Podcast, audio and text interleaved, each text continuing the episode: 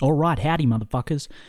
This is the Fight Figures Podcast, episode number five. We're currently recording on the 20th of May, 2022. It's 5.08 p.m. It's a fucking Friday. I was about to say Thursday. It's not even it's not even Thursday, it's Friday. I'm really late on this shit, okay? The only reason I'm really late is because I started a job this week. Monday to Wednesday, I was working very consistently. I was also really fucking sick, so I couldn't do anything at night. I, I wasn't even able to watch the full Blachowicz versus Rakic event on the weekend, and as such, I didn't have enough time the first three days of the week. Yeah, anyway, to cut to the chase, I had no time, so here we are on Friday, which is a bit awkward because uh, one 157, one championship 157 is going down in like literally two hours or less than two hours now. I think I believe it starts at 7 p.m. Australian Eastern Standard Time, 7 or 7:30 p.m. and it is currently 5:09 p.m. And yeah, I feel like this is a bad time to record a podcast in that regard. But hey, you know, we'll, we'll preview some of that. And by preview, I mean go, wow, I'm excited for that fight. I'm excited for that fight. I'm excited for that fight. So that'll be fun. But first and foremost, let's start and let's talk about UFC on ESPN Blachowicz versus Rakic. Because, I don't know, it happened on the weekend. It's, it's pertinent to talk about what just occurred. Uh, for the most part, it was, thinking back on it, decent. Wasn't terrible. Didn't make me want to fucking claw my eyes out like some of the other ESPN events recently. So that's good. It's a positive. We can start with the main event because, I mean, you know, it's the fucking main event. It's what most people watched. It's what most people are aware of. Uh, Jan Blachowicz defeated, defeated Aleksandar Rakic, which is great if you are a fan of fighters who are not boring as fuck. Because Aleksandar Rakic has been boring as fuck for a couple of fights in a row now. He had that incredible victory over Jimi Manuwa back in 2019, that high kick, step up high kick, and then he lost to Volkan Oezdemir. And then he went on a two fight win streak against Anthony Smith and Thiago Santos. And both of those fights were kind of hyped up as, oh, look at this, two action fighters about to go down with one another. It's, it's going to be fucking fire. And both of them were fucking trash, particularly that Santos fight. We all kind of anticipated, hey, look at this. Yes, Rakic had a boring as fuck fight with Anthony Smith, but I, if I recall correctly, that was I don't think it was on short notice, but it was it was made the main event on short notice, and that's why it was only three rounds. And uh, it just I don't know, it was given more of a platform than it probably should have been. And this Thiago Santos fight, people are like, oh wow, that'll be interesting. It's on a pay per view card, UFC 259. This will be good. And then it was just boring lay and pray over Santos the entire time. It was it was terrible. So I think if you're a fan of entertaining fighters, this was ultimately the uh, the best, the best outcome conceivable. It, not the best outcome if you are Aleksandar Rakic's knee. No, because uh, that went fucking haywire. I, I actually don't know what the specific injury was. I did not look that up. But watching it in real time, it looked like it was a knee or an ACL issue. I don't know. He was stepping backwards trying to escape escape a combination from Jan. So I don't know exactly what it was. Regardless, it goes down as a TKO victory in favor of Jan Blachowicz. What was going on in this fight? I took some notes. I actually took some fucking notes. Usually I just come into this having no idea what the fuck I'm going to say, but I did, in fact, write some stuff down. That's what you can probably hear the paper curling as I speak. Yeah, it, I mean, came out looking better than I anticipated. He's incredibly fast. I've forgotten that because what his last victory that I found entertaining was the Manuwa fight, and that was 2019. So it's been a quick goddamn minute, okay? So, you know, I haven't seen him look particularly fast in a in a while. But yeah, no, he came out looking pretty good. But he, it's weird. Jan Blachowicz is a he's a weird motherfucker now because in the Israel Adesanya fight, he he looks kind of slow to the punch, but he is seeing everything. Like Israel is such an incredible striker who sets up all the elements of his, game off of other elements of his game. His jab is you know, it's allowed to land through the way that he low kicks. The way that he low kicks is allowed through the way that he jabs. He feints a jab, sets up a low kick, and then he feints the hip. And that draws a reaction, and that's when he lands the straight right or the straight left. Everything works into everything else. And despite the fact that Jan was clearly the slower of the two, Jan was still landing at a more consistent rate, and he was seeing so many of these shots coming. just really impressive, really confusing. It just didn't make a lot of sense at the time. I I don't know. I really don't know. I think he just scoped him out well, knew what feints were going to work into what, and came prepared. And so that kind of issue reared its head again because there were so many times when Rakic is leaping into the pocket with these incredibly far, fast and long athletic one twos, and Jan fucking barely blinks. They don't really land. I think there was a there was a right hand that landed pretty early on, or maybe it was a jab. I can't recall, but something cut open Jan just below his left eye, and he started bleeding all over the shop. He kind of looked like a character out of the fucking Northman, you know, with his facial hair, with his haircut up top, and then the blood surrounding his eye. I don't know. It looked pretty fucking gnarly. It was kind of cool, but that was pretty much the last major thing that Rakic landed in the fight. He landed some decent outside low kicks, but look at that. He couldn't actually fucking check any of Jan's. Jan came out with an outside low kicking, you know, calf kicking game too, and whilst he as well, whilst he was landing his calf kicks similar to Rakic, he was actually checking Rakic's, Rakic wasn't doing for Jan's. As such, it, it seemed to affect Rakic's leg a whole lot more than it did Jan's. Jan has a beautiful cross check just a gorgeous cross check. I mean, uh, sometimes it was a cross check. Most of the time, because it was an outside low kick, he was just picking it up and checking it normally. Yeah, it was just really good. Really good work from Jan to cover that outside low kick from Rakic. And then, you know, you saw all the classic Blachowicz looks. He throws that leaning left hook to the body, which is just the scariest shot. If you are a Jan Blachowicz fan, it's a fucking ride watching one of his fights because your your heart is in your stomach you spend the entire time biting down on your fucking fist because he's throwing these leaning left hooks where he just throws all of his body weight forward and he essentially sprints at his opponent. And keep in mind, he is a light heavyweight, so his sprinting is not the same kind of sprinting as a flyweight. It's kind of this labored sprint that doesn't carry a lot of speed with it. But he throws his left hook to the body and then he comes over the top with an overhand right. And he kept doing it throughout the first round, and you're kind of like, oh yeah, cool had some success with it here and there. At one point, he did his age old classic the left hook to the body into the overhand right, and then he follows that up with a step up left high kick.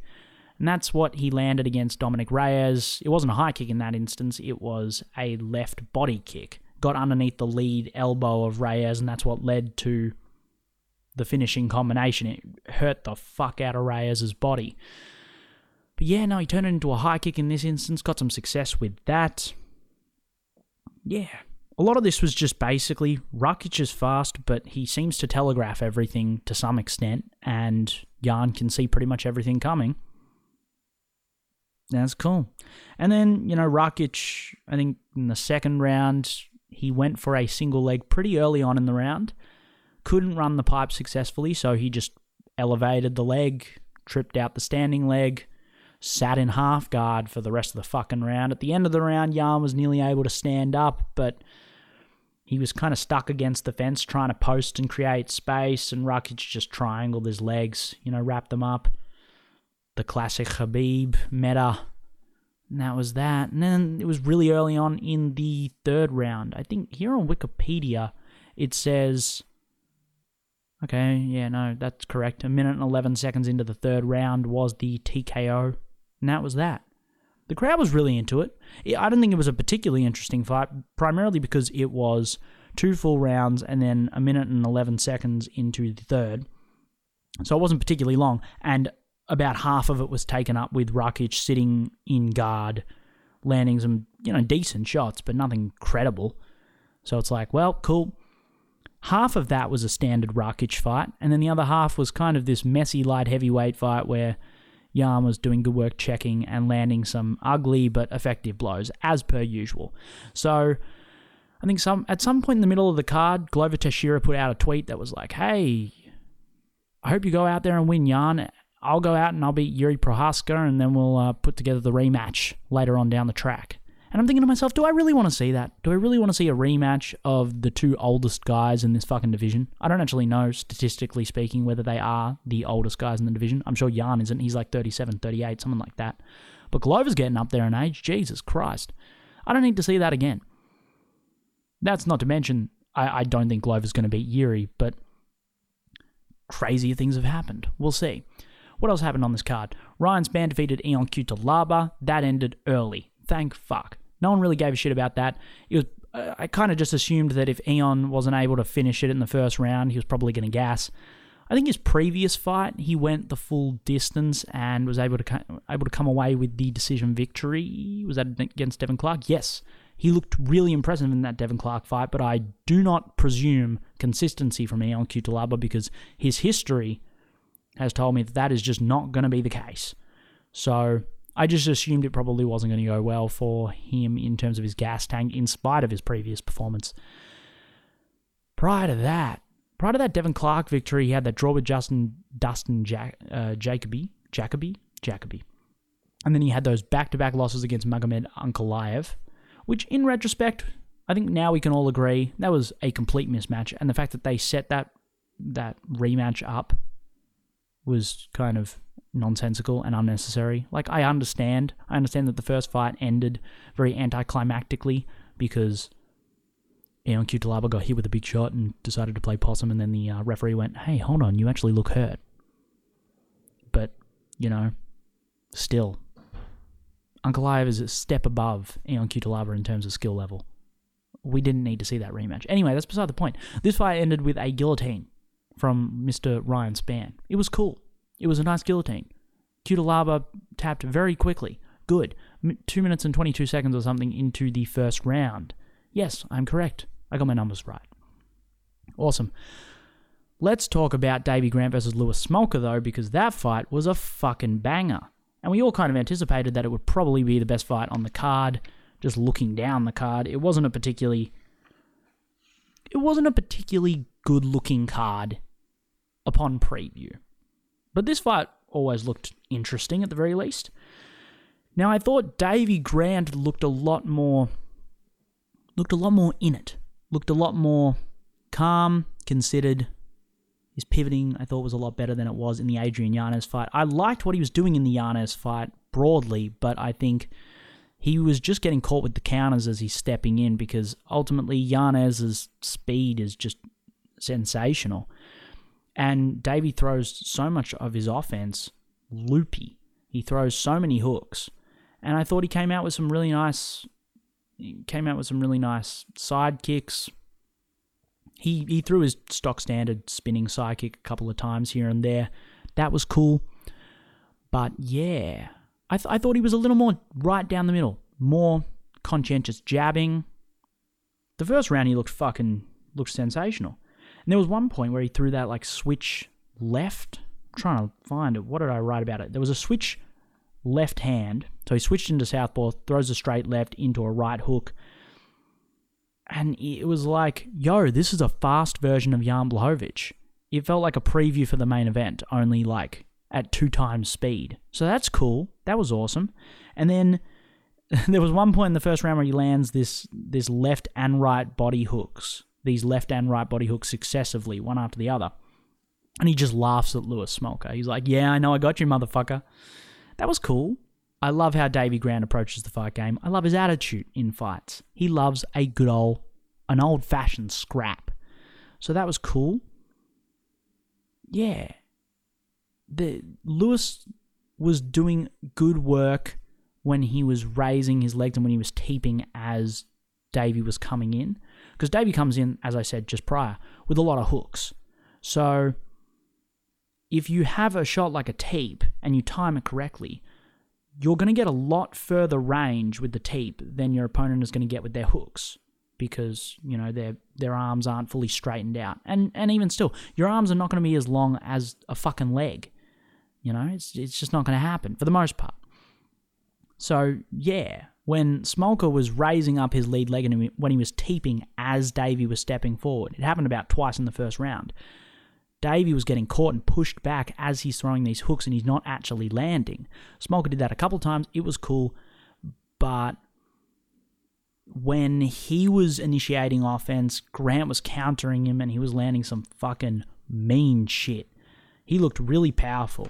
Really powerful in the pocket in this fight. I thought really impressive stuff. And then at, it was at the end of the first round he landed a mean counter jab, and that's what led to a knockdown. And it looked like that was kind of the beginning of the end for Louis Smolka. But then he comes out in the second round and he has a pretty damn impressive second round. He had a, a kind of nice staggered lunging straight right. That was some sexy shit. You know, where it, it almost feels like he's going to preempt it with a jab. So he gives that kind of staggered step and then he, he folds a right hand behind it. But he doesn't throw the jab at all. I don't know, it's just kind of unpredictable timing. Landed that a couple times. That was cool. He had a tight left hook that started finding its home in that second round, but he became a little too reliant on his high guard. Like he would land a couple of, of shots, and then Davey would start coming back at him, and he would just go back to his high guard, or he would he would land the straight right into the left hook, and his left hook is really nice and snappy, and Grant would come back at him, like I said, and he'd go back to that high guard and just let Grant wail on the guard. And Grant clearly had the power advantage, so uh, it wasn't a sensational strategy because Davey was getting through with a couple of those hooks, particularly his right hook around the guard. He, he was landing. But I mean, if you have an opponent who's going to hook more consistently than throw straight shots, then putting the high guard up and just trying to cover the sides of your face, not a bad strategy. Yeah.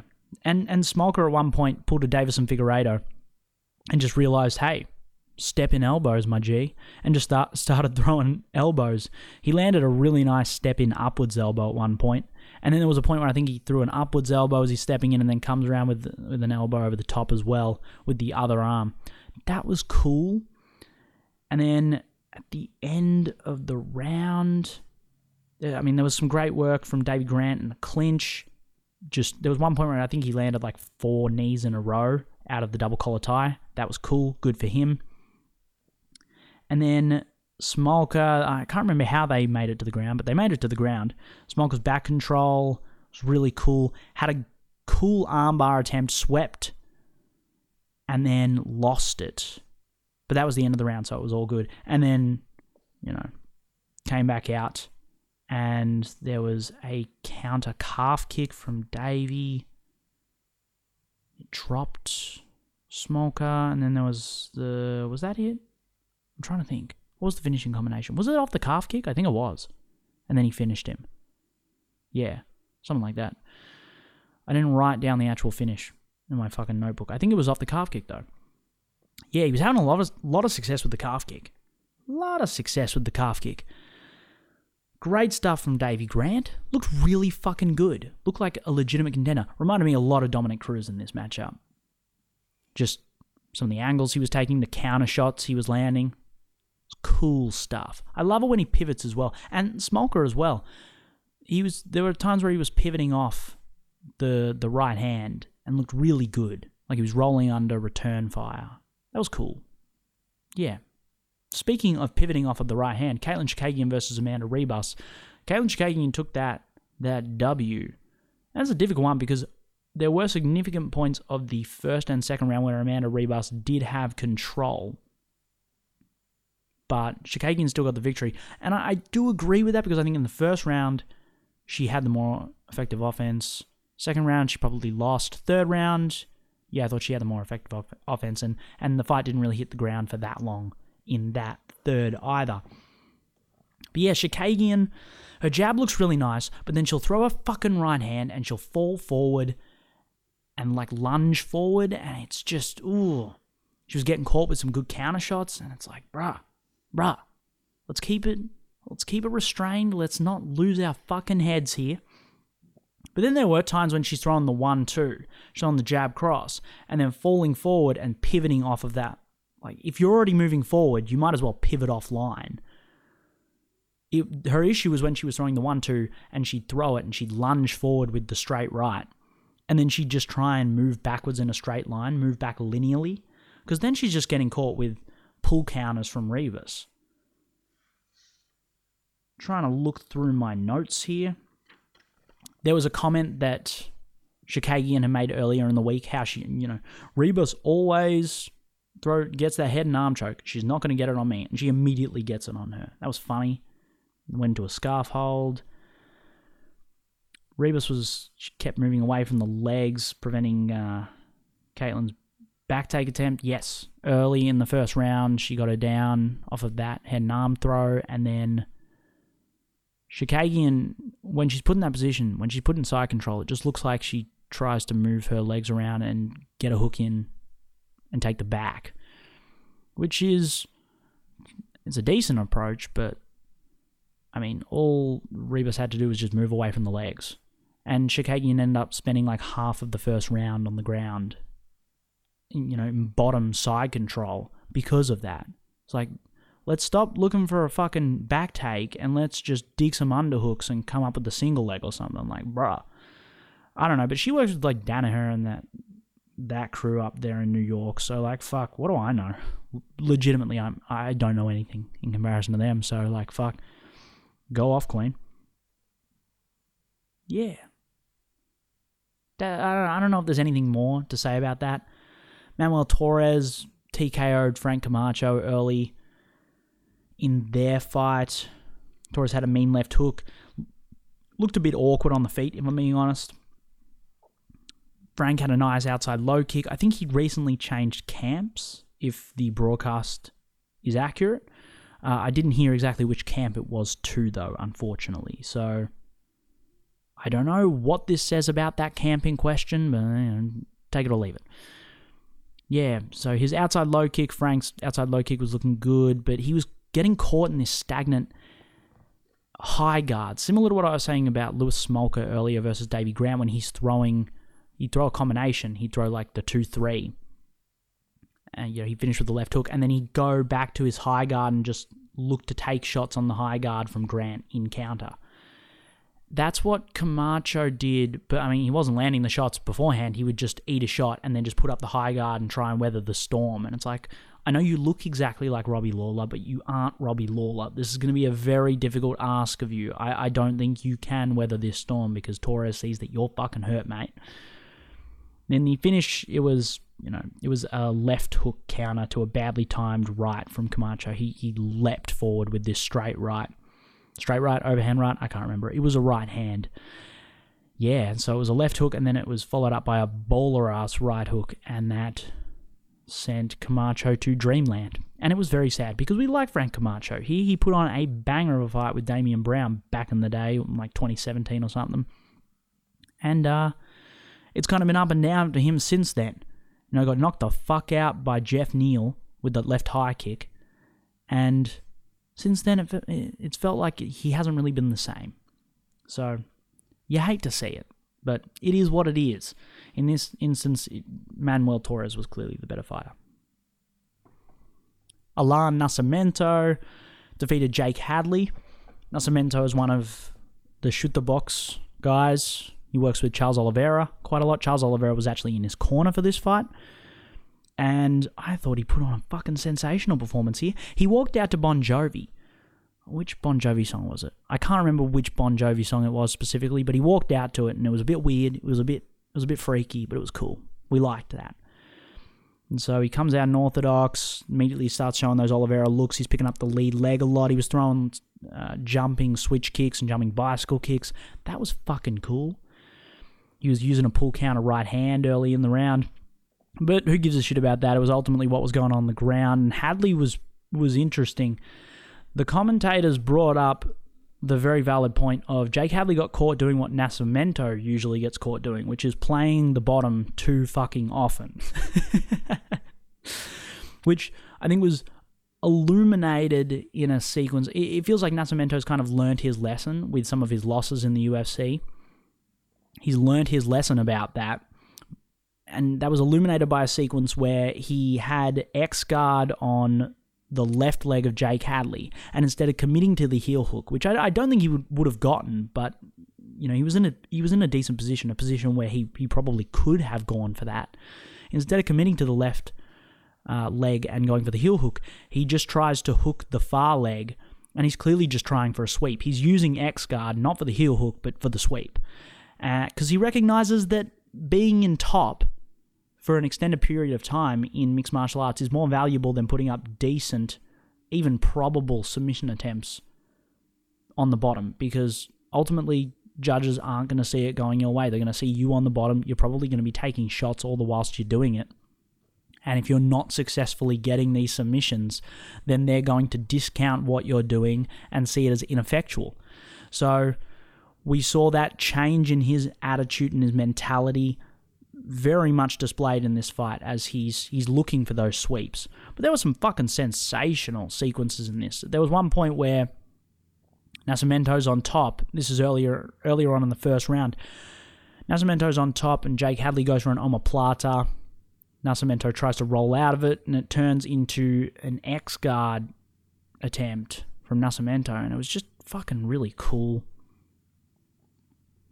yeah, there was there was so much crazy shit. There was one point when Nascimento isolated a leg and then he inverted, ended up on top. Truly a student of the school of Charles Oliveira. Thought he won the first round, thought he won the second. Yeah, I thought it was a 30 27. Yeah. Hadley used guillotine to get top half guard in that third. Yeah, I don't know. I don't have a, a whole fuckload of notes. I just thought Nascimento was really active, both on top and bottom. Thought he was really impressive. Takedowns looked good. Thought his stand up looked good for the fucking minute that we saw it.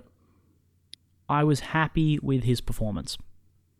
And then we get to Vivian Araujo. This was the headline headline fight for the prelims. Vivian Araujo was taking on Andrea Lee. That was a pretty good fight the main headline that seems to have come away from that is that Andrea Lee's partner and one of her head cornermen was named Tony Kelley. That's the one. Was he the guy who beat Randy Costa recently? I think he was. Yeah, he's a bit of a fuckwit, but yes, he came into the corner after the end of the first round, and Andrea Lee's complaining about her eye being gouged, and he just he's like, "Well, we knew she was going to do that. She's a dirty fucking Brazilian." And like I get it because there have been instances where Brazilian fighters have played a bit dirty throughout the course of this fucking sport, but like shit, bro, why you got to say it like that? It makes it, it sounds like a very hmm, it sounds very problematic. Not a big fan of xenophobia here, but you know, each to their own, I guess. No, not really. Fuck you, Tony Kelley. Anyway, fight was pretty good if I'm being honest. It's a bit wild. I really like Andrea Lee's offense. I've loved it for fucking years. When was it? It was a couple of years ago. She had a fight. I'm trying to look through. Ashlee Evans Smith. That's who it was. Back in 2019. She fought Ashlee Evans Smith. And I came away from that fight thinking, wow, you know, this this division, this flyweight division is it's a bit fucking barren right now. And there's not a whole lot of people who can genuinely challenge Valentina Shevchenko. So if this chick can get like two more wins, I would not be surprised if she ends up in a title fight with Shevchenko. And I don't think she wins, but I think she gives her some issues. Some issues she hasn't seen recently, at least. And then she won against Montana De La Rosa, and then she lost that split decision at UFC 242 to Joanne Calderwood, which I thought she could have won. If she had won, she probably would have been fighting for the belt a few months after that. Uh, alas, she did not, and she's just kind of gone up and down and up and down since. But yes, I, I thought she had potential back in the day, and I still think she has potential. It's just shit, man. As much as her infighting is super creative, and I love the way that she puts up puts up high kicks in quite close spaces.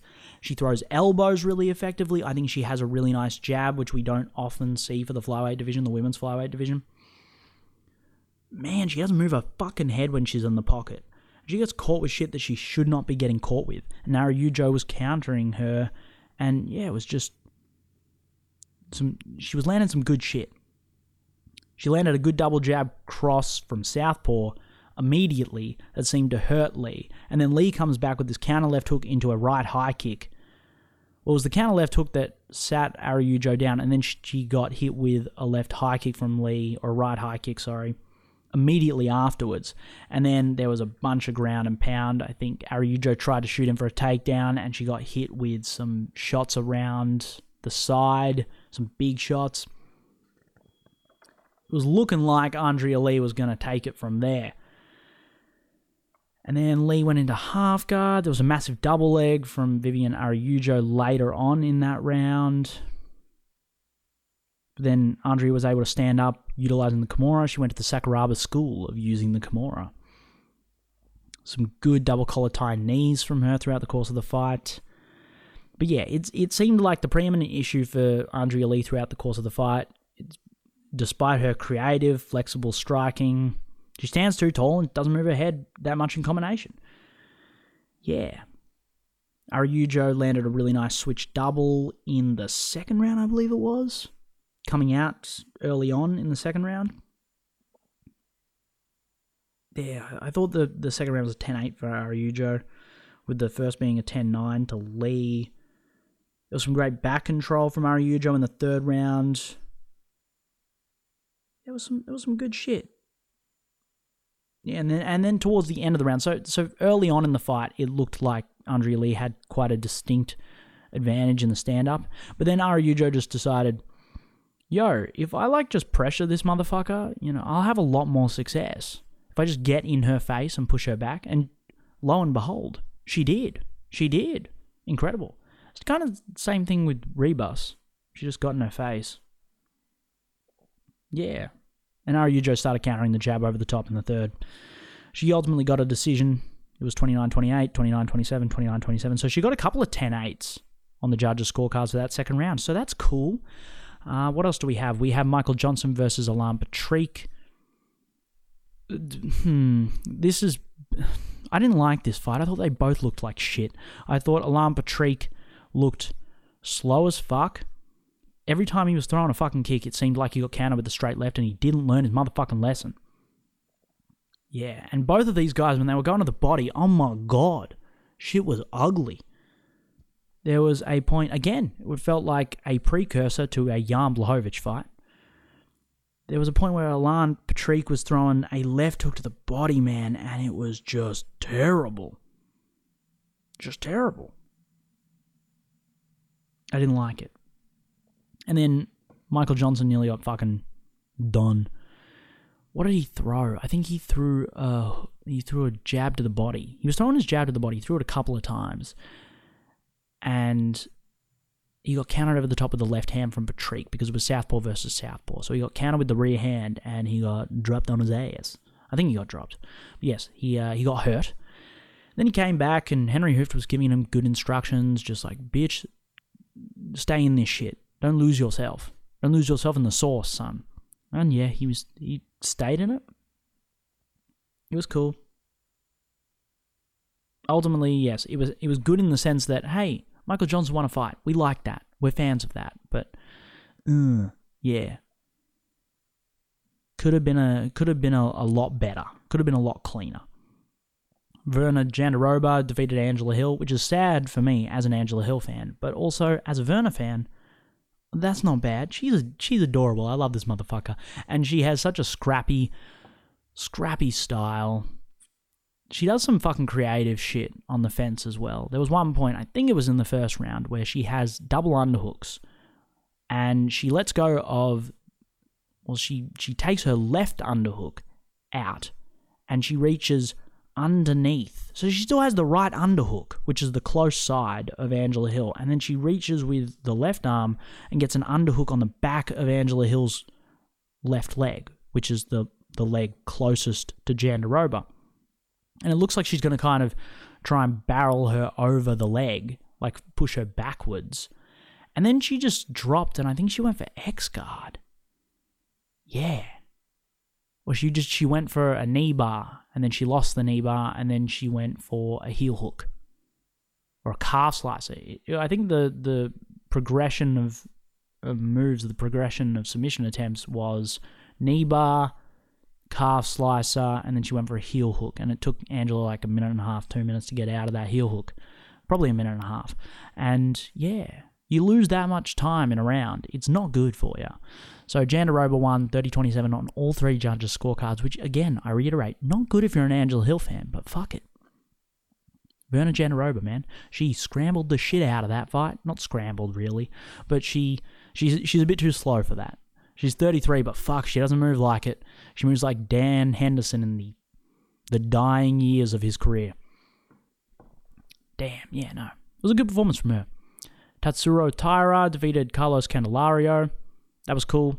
Taira seems like a really good prospect. I thought his fucking hands, man, were fast. This was a Southpaw Orthodox matchup, so obviously you, you don't have you don't have the lead hand blocking your rear hand, so you can just throw straight down the barrel with the rear hand. And Taira was fucking using that, wasn't he?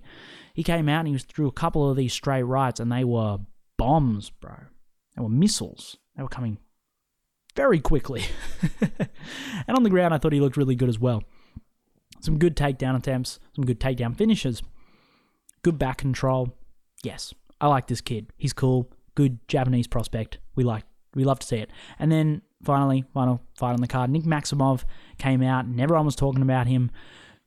Was it Nate Diaz this week? Because he comes from the Diaz camp. Nate Diaz was talking about going, this motherfucker's going to beat Khamzat Chimaev. And then Nick, Nick Maximov comes out and he's shooting, he's scrambling, he's doing his thing, and Andre Petroski got him with the anaconda choke. Was like, hey, hold on a minute. Does, has anyone tried to do anything from the front headlock against you? Because you're just shooting and you don't your posture's not sensational when you're shooting in this position right now. I might exploit that. And he did. And it worked very successfully. He got a submission a minute and 16 seconds into the first round. So good job to Andre, Andre Petroski. He's a cool guy. I like him. I like the way he scrambles. Yeah, I think he's a cool guy. So that was that event. I thought it was okay. It was certainly an event. What is going on this week? Well, one 157. I don't like the way that I'm phrasing that. One championship 157 is on in, well, now it's probably a fucking hour and a half, isn't it? There's some fucking bangers on here. Saenchai versus Joseph Lasiri, Strawweight Muay Thai Championship. That's fucking lit. Oh, I'm to fuck up some of these names, aren't I? Rodtang is taking on Jacob Smith. I recognize Jacob Smith's name. I'm actually going to look it up right now, which is very unprofessional of me. But forgive me. I can't know everyone in the martial arts world. Liam Harrison praises Jacob Smith, predicts he could shock Rodtang. Well, we'll see. Okay, cool. Oh, yes. Jacob Smith was meant to fight Rodtang a while back, and then he had to pull out, and so your boy, Australian Daniel Williams, stepped in and they had that fucking banger of a fight a little while ago last year. That was sensational. Let's hope Jacob Smith can put up as good a fight. It'll be very fun to see Rodtang back in a Muay Thai context after that little detour he had with the Demetrious Johnson fight a couple months ago. That's cool. Gary Tonon's fighting Tye Ruotolo. God damn it, my pronunciation's bad today. That is, uh, I believe, a 10 minute lightweight grappling match. That'll be fun. Cade Ruotolo. So the Ruotolo brothers are both participating one after the other. Shinya uh, God, Jesus Christ. Aoki is going to be taking on Cade. this is bad. I should delete half of this. Uh, Jonathan Haggerty is back and he's going to be taking on Walter Goncalves. That should be a layup for Haggerty, in my opinion. I think Goncalves is far too comfortable in the pocket. I think he's going to get slashed up with elbows from the general. That should be fucking lit. Yeah, there's a couple of bangers going on there. I'm excited to see that. Uh, yes, we'll talk about that next week, I guess, once I watch that when it happens very soon. We should probably talk about this upcoming fight night card, this UFC fight night card. It's Holm versus Vieira. This one is taking place at the Apex again. Who the fucking thunk it? Oh god, uh, this card is. Ooh. What do I actually give a shit about here? Parker Porter's returning on the prelim card against a guy called Jailton Almeida. That is the most heavyweight fight I've ever heard of. A man named Parker Porter, who is this chubby, 250 pound, 250 pound, he's probably 265 pounds, let's be real. He's just making the heavyweight division uh, limit. A dude who you look at his physique and you're like, this man probably shouldn't be winning fights in this fucking in this organization, should he? But hey, he had that he had that it was an ugly win, but it was a win against Chase Sherman. which made me happy because I had never heard of Parker Porter. But I mean, I'd heard of Parker Porter before then, but I hadn't really watched any of his fights because I'd thought, ah, heavyweight, he's chubby. I'm probably gonna miss that one. Miss me with that shit. But prior to the Chase Sherman fight, I watched like literally 30 seconds of Parker Porter's previous fight against Josh Parisian. And I was like, you know what? It looks like he knows how to throw a punch. I bet he can beat Chase Sherman because Chase Sherman certainly can't. He certainly can't throw a fucking punch. And uh, I put I put like five bucks down, which is big for me because I don't put any money down. Basically, it's like three or five dollar bets.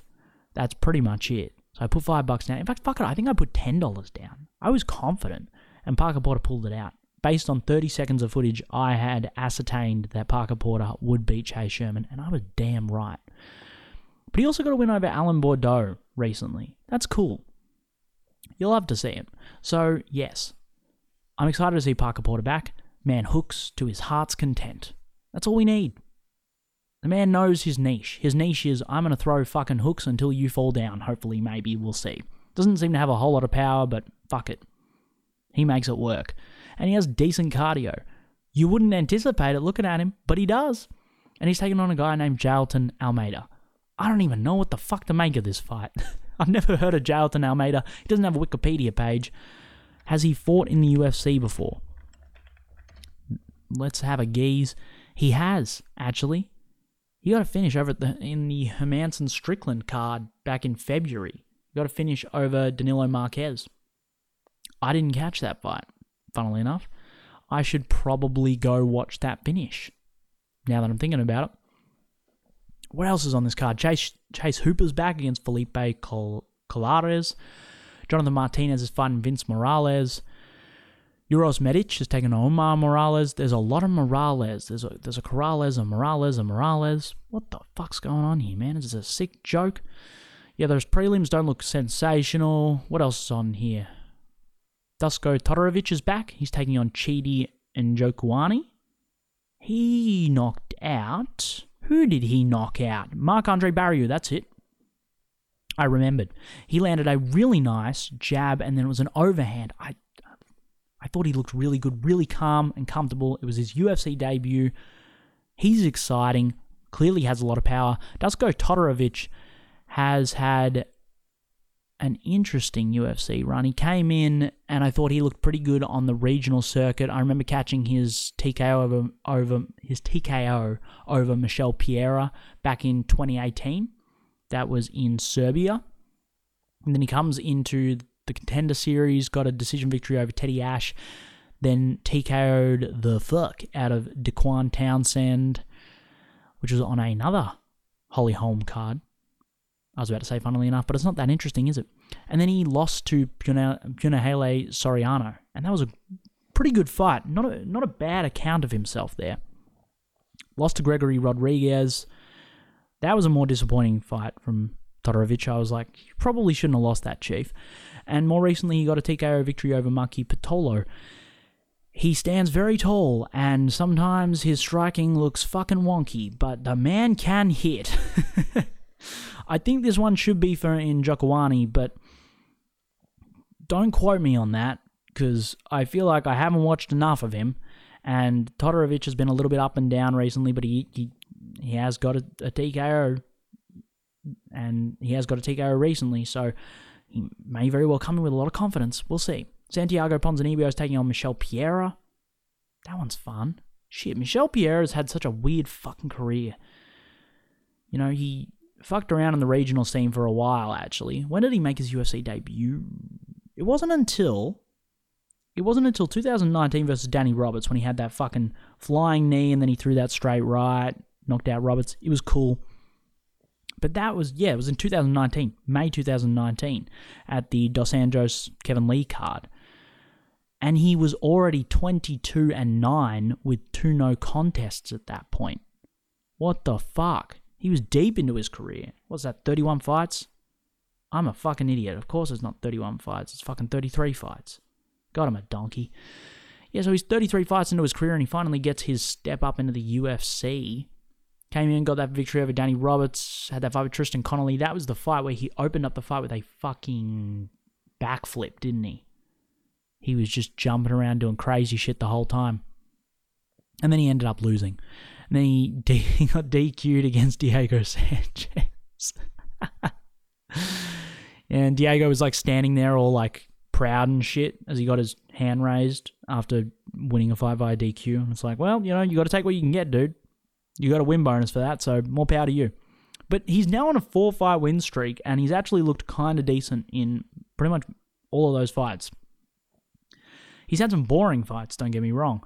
Some fights that you don't anticipate to be boring, but are boring because so much of his style is now like fuck all the spinning and all the spinning shit and fuck all the flips and all that good shit. We're just going to use lateral movement. The man keeps a really flat stance like 50, 60% of the time, and he just kind of skirts around the outside of the cage, just going back and forth and back and forth. And then he explodes with darting straight rights. He's been using the push kicks, the teeps down the middle quite effectively from both stances. Lots of outside low kicking. I thought his jab looked quite improved in the Fialho fight. In the Fialho fight, he actually he dealt with quite a bit of adversity in the first round. Fialho looked really good. And that was the I think that was Fialho's UFC debut. He got fed to the fucking wolves. So obviously, that's before we know that Fialho Fialho is is quite good, as we've found out to the Miguel Baeza fight and what recently happened, um, like last week, two weeks ago, the Cameron VanCamp fight. So before we all knew that, he storms in against Michel Pereira and uh, and has a decent first round. But then Pereira was able to recover, utilize his lateral movement, was able to shut down that left hook, and, and additionally he just kept a good high pace, and Fialho kind of gassed in that second round. So that was that was a pretty damn good performance from Pereira, and I think this is a tall task. Santiago Ponzinibbio is an interesting character because he was on he was on a he was on a very good trajectory for a while there. He was on a on a fantastic win streak in the UFC. He had wins over Nordine Taleb, got that KO over Gunnar Nelson, which people still kind of look back on and go, hmm, it did look like you eye poked the shit out of him, so I don't know how much to count that. But then he had that really impressive gutsy victory against Mike Perry, which is probably one of Perry's you know, best fights, best performances. So to get that win over him was really impressive. And then he had that beatdown of Neil Magny back in 2018. And then he disappears for fucking ages. Comes back against Li Jingliang, gets KO'd. That was the Holloway Kattar card at the beginning of last year. And then he comes back in the beginning of, or in the middle of last year, sorry, and he fights Miguel Baeza in a fight of the night banger. That was a war. And then he got you know, he lost the split decision to Jeff Neal at UFC 269, which was not as fun a fight as I think we all wanted and anticipated. So he's been a bit up and down. A lot of inactivity for an extended period of time, but he's now fought a couple of times. What he came back beginning of last year, fought in the middle, and he fought Jeff Neal at the end of last year. Was that right? Did I read that correctly? Something like that. So he's fought his activity is tapering upwards, which is cool. I think Ponzinibbio should win this fight because he has a superior jab. But ultimately, Michel Pereira is a very big welterweight. He's fucking huge. And I think Ponzinibbio, if, if they initiate some grappling exchanges, I think Ponzinibbio will be at a disadvantage. He has a really nice, well timed overhand right, and his outside low kicking game is seriously impressive, as we saw against Neil Magny. But this is this is probably going to be a tall task now that I'm thinking about it. Yeah, no. I think this will be a tall task for Ponzinibbio. If I'm a betting man, now that I'm thinking about it, yeah, I'd probably put money on Michel Pereira. I think his lateral movement's going to make it really difficult for Ponzinibbio to get consistent success with his jab. And this isn't a main event or anything, so it's three rounds. If it was a main event and it was five rounds, I think Ponzinibbio will be able to work into his game a lot more efficiently. And by those fourth and fifth rounds, I would assume that Pereira gets properly tied because he has kind of gassed at the end of third rounds before. But over three rounds, I think Michel Pereira is too big to lose in the grappling. He is very willing to just grab a double underhook, grab the double underhooks and force his man up against the cage and just grind them out there. I think he'll have a lot of success doing that against Ponzinibbio, even though, you know, Ponzinibbio works out, I believe he still does. He used to work out at ATT, and so his cage grappling is pretty damn good, but I think Michel Pereira is, might very well be superior. yeah, I think at range, Ponzinibbio is going to struggle to cover the distance, land consistently with his jab. I think he's going to have to be careful of the blitzes of Pereira. He he throws those sprinting, shifting shots. He loves a good straight right, straight left while changing stances simultaneously. He loves those kind of combinations and just running forward as a, at his opponents. And I think Ponzinibbio, he looked pretty decent in the Jeff Neal fight, but I think his speed has has fallen quite a bit over the years, mainly due to his inactivity and I think I think Michel Pereira might catch him out. I, I think it's probably going to be a decision. I think a three round decision in favor of Pereira. I wouldn't be surprised if Pereira wins the first two and then loses the third. But ultimately, yeah, I think Michelle might might take this this fight. I wouldn't be disappointed though with the Santiago Ponzinibbio win. I like the guy. I think he's cool it, it's heartwarming to see him get a victory after all the hardships that he's faced over the course of the past few years. But yeah, I think this is Michel Pereira's fight to lose, now that I'm thinking about it really hard. And in the main event, Holly Holm versus Ketlen Vieira. Oh my god, I don't give a shit about this fight, huh? Yeah, no. Hmm, I can see, I'm going to make this really short. In, in essence, I think as a preview, this fight is probably going to look a lot like Holly Holm's fight with Irene Aldana Irene Aldana, oh, she basically just waltzed forward into the counter left straight just constantly. Yeah, there were a couple of left body kicks, a couple of left high kicks, a couple of left inside low kicks, and that that stomp, that lead leg stomp that Holm likes. There was shit like that, sure. But for the most part, that entire fight was pretty much Holly Holm drifting back, and because Irene Aldana could not cut the cage to save her motherfucking life at the time, she just kind of follows Holm around on a straight line, no lateral movement whatsoever. And so Holm drifts over to her left, and then as Aldana steps forward into the pocket, she plants her foot and comes forward with the straight left, or she comes forward with the straight left leading into a combination. And just she kept doing that, kept doing that, kept doing that. And that was basically five fucking rounds. I think Ketlen Vieira is probably going to do the same thing. She has a very plotting style of striking. She got caught in exchanges with Miesha Tate, and I don't think Miesha is as fast as Holly Holm. Holly's striking, we all make fun of her being ish ish. You know, it's nothing. It's nothing super satisfying to watch, but as we saw against Aldana, it can be successful in the right circumstances. And I think with such a plodding striker as Vieira, whose head movement's not great, and I don't think her lateral movement, her cage cutting, I don't think it's up to snuff. Yes, she has, I think she's a more imposing figure than uh, Reina Aldana was, and that's that might give her, she might win a couple of exchanges here and there, but ultimately I think Holly Holm's just going to be drifting back in with a counter left hand, and then when she's coming forward, she's going to be throwing those shifting shots as well. This this is the fucking Michel Pierre is going to be throwing shifting shots, just running forward. Holly Holm does the same thing, so yeah, and watch out for the high kick at the end of those sprinting combinations from Holm as well. As well as, I mean, yeah, there's probably going to be a few check hooks landed here as well. if she's not having success with the counter left hand, expect her to start circling out to her right and trying for the check hook over the top into the left body kick. That's probably a combination you're going to see a little bit throughout the course of this fight. Yeah, yeah, what else is going on this week? Is there anything else interesting that I can talk about? Is there a Bellator card that I won't actually watch? Holy shit, I forgot about this. There's an Eagle FC card. Oh my god. Junior Dos Santos is fighting in the main event, main event against Yorgan De Castro, a fighter who probably shouldn't have been dropped for the UFC heavyweight division. When you've got motherfuckers like Chase Sherman and Parker Porter in your heavyweight division, why are you dropping motherfuckers like Yorgan De Castro, even if they're on a bit of a losing streak? Uh, actually, yeah, no, he was on a pretty considerable losing streak. Got that win over Justin Tafa in Australia at UFC 243.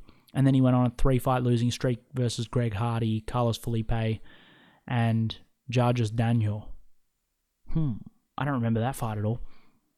But he's currently on a two fight win streak. Most recently, got a guillotine over Sean Asher at Eagle FC 44 and that sets him up for this fight against former two-time, two-time, one-time UFC heavyweight champion Junior Dos Santos. Oh, I think Yorgan De Castro is fast, but is he fast enough to catch Junior Dos Santos? Probably not. Junior Dos Santos might be slower now in his old age, but shit, he can still throw a mean jab to the body. Still throws a wicked overhand right. Probably still throws a great push kick. Remember that push kick he threw against Ben Rothwell that just sent Ben Rothwell fucking seven miles and a half? Yeah. I feel like that's probably going to be the story of this fight. There are just so many fights I can point to where Junior Dos Santos just dismantles these guys who are slower, who rely purely on the left hook into the overhand right. You know, go back to that fight he had against Blagoy Ivanov, Ben Rothwell. Yeah, it's just uh, I I don't see it. I don't see it. Derrick Lewis, like there's just there are fights where he's just systematically beating up these guys who have very limited range weapons. And in those circumstances, if you have a good jab to the body, as Junior Dos Santos does, you can fucking, you know, have a day out in the town. In the co-main event, Hector Lombard, the Cuban ambassador for Republicans across the United States, Hector Lombard himself. Have you ever seen this motherfucker's Instagram? It is horrendous. Horrendous. Yeah, he's um he's problematic to say the least. don't look him up. Uh, don't give him a follow. He's a fucking oh, not a big fan. He's taking on Thiago Silva. Okay, cool. Great. Who gives a shit? What else is on this card? Maki Pitolo's fighting.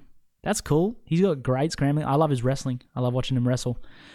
Uh, Andrew Sanchez, he's on this card as well. He's going to be fighting Gabriel Checo. Cool. Ahmed Aliyev, Aliyev taking on Darrell Horcher. Oh no, Horcher's going to get fucking PTSD to his Khabib fight. It's not going to be as bad as his Khabib fight, but like shit, you know. not ideal. Uh, what else have we got on here? Roosevelt Roberts is on this card, taking Alejandro de Almeida. Cool. Sean Soriano versus Paulo Silva. That's a banger. I think. I hope it is. Yeah, no, there's some decent fights on this card actually. I don't I don't mind this. I might give it a geese. It should be tomorrow, I believe. And I do have all of tomorrow to do fucking nothing. So might give that a look. But yeah, one championship, one what did I say? 147? I think it was one 157, sorry. That's on in now, probably about an hour.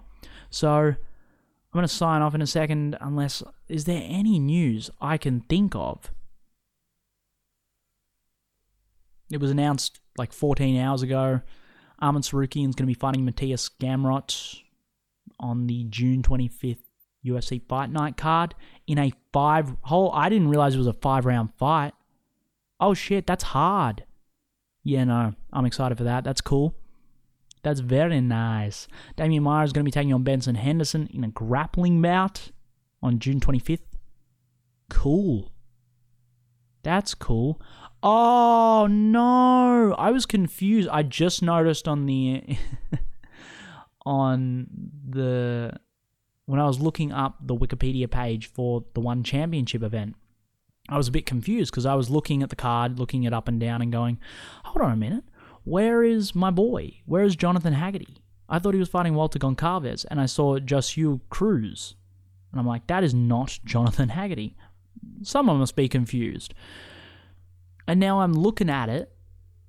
I'm looking through the MMA subreddit, and I've just seen the post that says Jonathan Haggerty out of 1 157 and flyweight Muay Thai Grand Prix felt unwell and is now not medically cleared to fight. Fuck that. What the fuck, dude? That sounded like I'm angry at Jonathan Haggerty. You know, if, if he's not ready to fight, then obviously he shouldn't fight. Like shit, that's sad for me as someone who was excited to watch Jonathan fucking Haggerty. Damn. I am proper disappointed. How good. Uh, Cain, this is not necessarily MMA news specifically, but Cain Velasquez got denied bail, remains in custody. And a lot of motherfuckers on Instagram are really pissed off at it. They're like, oh no, free Cain, free Cain. I'm like, bitch. I, I thought the story, I think the story behind that is that yes, you know, he went and he tried to he tried to kill the individual who allegedly sexually assaulted his cousin, I believe it was. You know, I fucking okay, I get being angry as shit. I'm not going to condone trying to kill that individual, particularly when it has not been proven, but, you know, cool, whatever. You're going to go and you're going to try and get citizen justice. All right, whatever. Just don't fucking don't shoot at randoms. That was that was the biggest concern because Cain I think ended up shooting at someone who was not in any way shape or form related to the circumstance at hand. He ended up shooting at someone innocent. Someone who did not allegedly sexually assault his cousin. So, yes, he got denied bail, and a bunch of motherfuckers on Instagram were really angry about that fact. And it's like, well, the individual in question is still out on bond. So, yeah, you you assume that if Cain is allowed to get out, then he will he'll probably go and try and kill this motherfucker again. And the same kind of scenario could occur. He could end up shooting at someone who is not related to the case. I mean, he could end up shooting at the alleged perpetrator of the other crime as well, and that's bad enough. But then shooting at, at some fucking randoms, if that happens again, that's a fucking major miscarriage of the law. Like, shit, it's not happening. So motherfuckers are angry, but it's like, no shit, what do you expect, guys? Paul Daley retired after his last fight in Bellator. Got that fucking banger of a finish against Wendell Giacomo. How good. Oh, last thing. Hmm.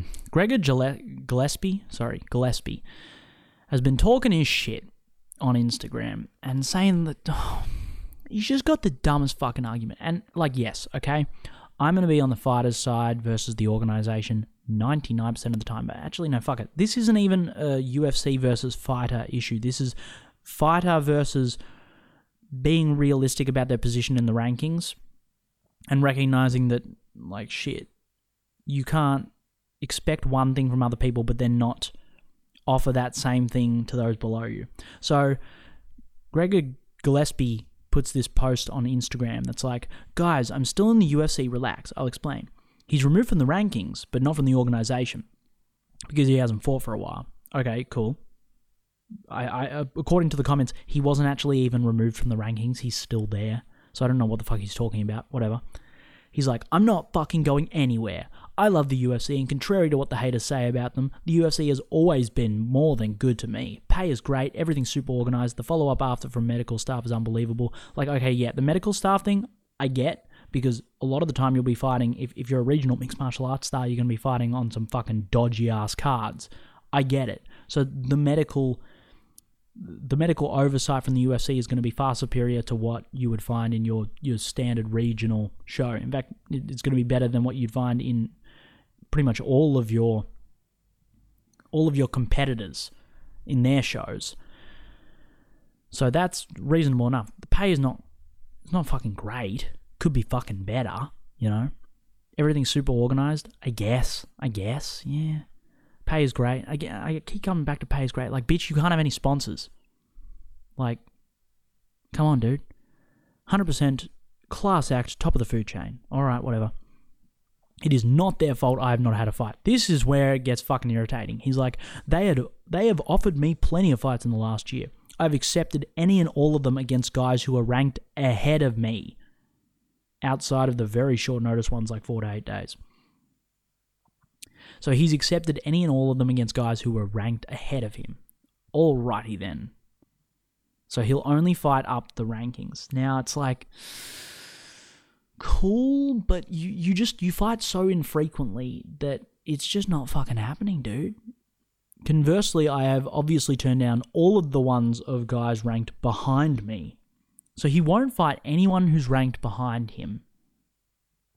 Like no one. What that Kevin Lee fight wasn't that like Kevin Lee was ranked above him, correct? I'm trying to think. He would have been, right? That was a lightweight, maybe. I assume. I don't know. But he fought. He got knocked the fuck out, and then he fought Carlos Diego Vieira, and he won that fight in the second round, but like that's been it. since getting knocked out by Kevin Lee. He beat Diego Ferreira, and that's it. And this motherfucker's complaining like, "Oh, yo, I will only fight people at the top of the food chain." Like, shit, dude, you're already pretty old. You don't have time. You've got to prove to motherfuckers that you can go with the top of the food chain. And I don't know, you you kind of didn't look that great against Diego Ferreira. It was a banger of a fight, but like in the first round, it looked like he had you for a bit there, dude. So like, why are you talking all this shit? Why will you not fight anyone below you? Like, if it's a person that's one rank behind you and you win, and you do it in a very impressive fashion, there's a very good chance you get pushed further up in the rankings. I don't know, like, there's a point where you can sit out, where you can say, all right, I'm no longer going to fight against the guys behind me. You, you've kind of got to reach a certain point, though. You've got to get a certain level of credibility in terms of a single victory. The victory that prompts you sitting out for an extended period of time has to kind of have a have a full stop attached to it. And who the fuck is looking at that Carlos Diego Ferreira fight and going, that's a full stop? Particularly when you're looking at the stacked ass lightweight division where everyone's fighting everyone. It's a fucking crazy shit.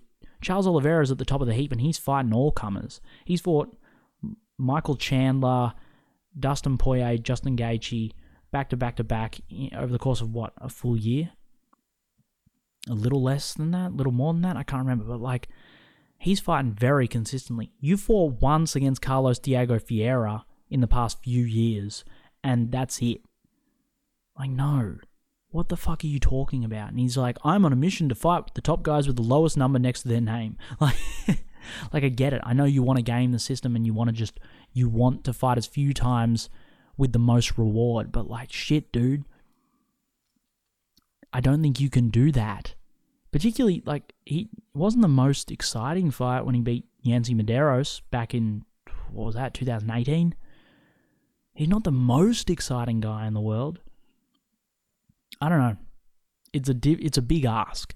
And then he's like, I am and have been patiently waiting for the right fight, one that is going to push me towards the belt. Since Ferguson turned it down like a hundred fucking times in the last year, since Mikey Chandler didn't seem too interested in fighting me when I brought it up, and since RDA just turned the fight turn down the fight against me, which I accepted by the way, I guess Beneil Dariush will have to do. I know you're banged up and recovering, big dog, so just give me an give me eight weeks uh, give me an eight week heads up and let's do the thing. Like, bitch, Beneil Dariush is so far above you in terms of credibility in this division. How many times has Beneil Dariush fought in the past few years in comparison to fucking Gregor Gillespie. I'm looking it up. I'm having a gaze. I'm very intrigued.